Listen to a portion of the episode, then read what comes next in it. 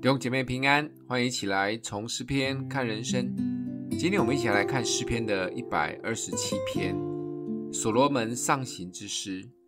若不是耶和华建造房屋，建造的人就枉然劳力；若不是耶和华看守城池，看守的人就枉然警醒。你们清晨早起，夜晚安歇，吃劳碌得来的饭，本是枉然。唯有耶和华所亲爱的，必叫他安然睡觉。儿女是耶和华所赐的产业，所怀的胎是他所给的赏赐。少年时所生的儿女，好像勇士手中的箭，箭袋充满的人便为有福。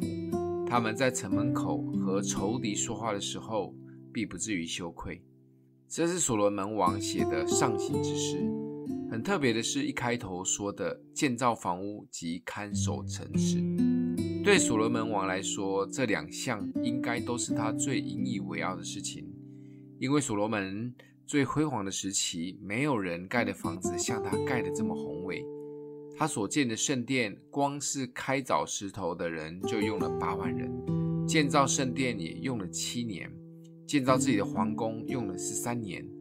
他应该可以说是以色列历史中最会建造房屋的，而所罗门王的命跟大卫不一样，大卫都是到处去出征，而所罗门王的这个时期城池非常的稳固，而是四围的国家都来向他进攻。这位充满智慧又会建造房屋及看守城池的人，在诗的一开头就说了一个字叫“若”。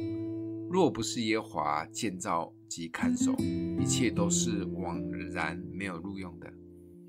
神的儿女应